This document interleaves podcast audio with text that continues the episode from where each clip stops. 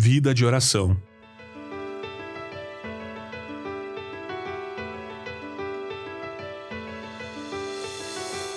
Você já se perguntou se existe um segredo para ter uma vida de oração consistente?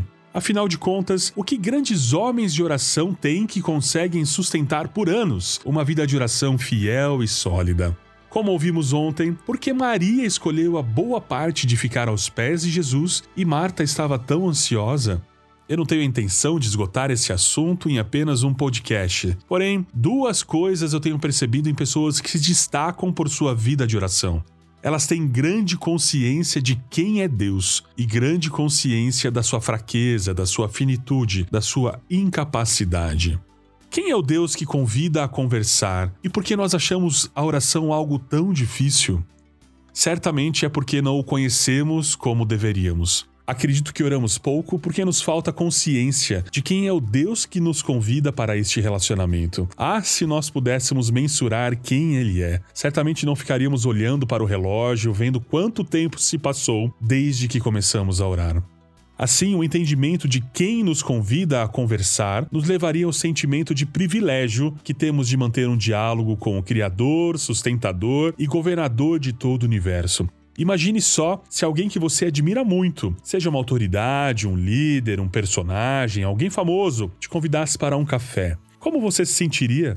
Com certeza é empolgante para ir a esse encontro. Enfim, o que eu quero dizer com tudo isso é: conheça o seu Deus. Definitivamente, a leitura da Bíblia não é uma opção para o cristão, é imperativo, é inegociável. Estude, faça perguntas, tenha curiosidade sobre os aspectos de Deus, transforme tudo isso em oração. Peça que o Espírito Santo, que revela Jesus, conforme nós vemos lá em Efésios 1,17, aumente em você a consciência sobre os atributos de Deus. Ele está interessado e disposto a se revelar a você. Quanto mais você conhecê-lo, perceberá que ainda não o conhece o suficiente. Logo, você desejará conhecer mais e, consequentemente, orar mais.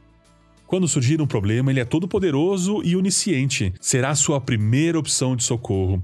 E quando as coisas estiverem dando certo, será Ele quem você terá para dar graças. O Senhor te dará prazer neste lugar de conhecê-lo. O lugar de oração será seu lugar preferido, por saber quem é o Pai que te espera em secreto. A primeira bem-aventurança que Jesus apresenta no Sermão do Monte é a pobreza de espírito, que nada mais é que o conhecimento da sua incapacidade de produzir vida para si, consciência da sua fraqueza, finitude. Então, quando conscientes da nossa incapacidade, conhecendo o poder do Senhor sobre as coisas das quais somos fracos, vamos ter o lugar de oração como um lugar seguro, um lugar de refúgio. De fato, a oração com sinceridade envolve humildade, e humildade é quem conhece seu lugar, a sua natureza. Também conhece o seu poder, capacidade e a sua incapacidade. Logo, não orar é o grito silencioso da nossa independência, como também da nossa presunção de achar que podemos algo sem Deus. Nós temos mazelas, áreas de fraqueza, sofremos de várias formas, mas o apóstolo Paulo chama isso de vaso de barro, mas que carrega o tesouro da revelação do conhecimento de Deus. Sendo assim, não tema suas mazelas, elas te revelam sua finitude e a necessidade de um Salvador. O conhecimento sincero da sua necessidade de um Salvador e o entendimento de quem poderia salvar sempre promoveram encontros poderosos na Bíblia. Por isso, tenha uma vida de oração.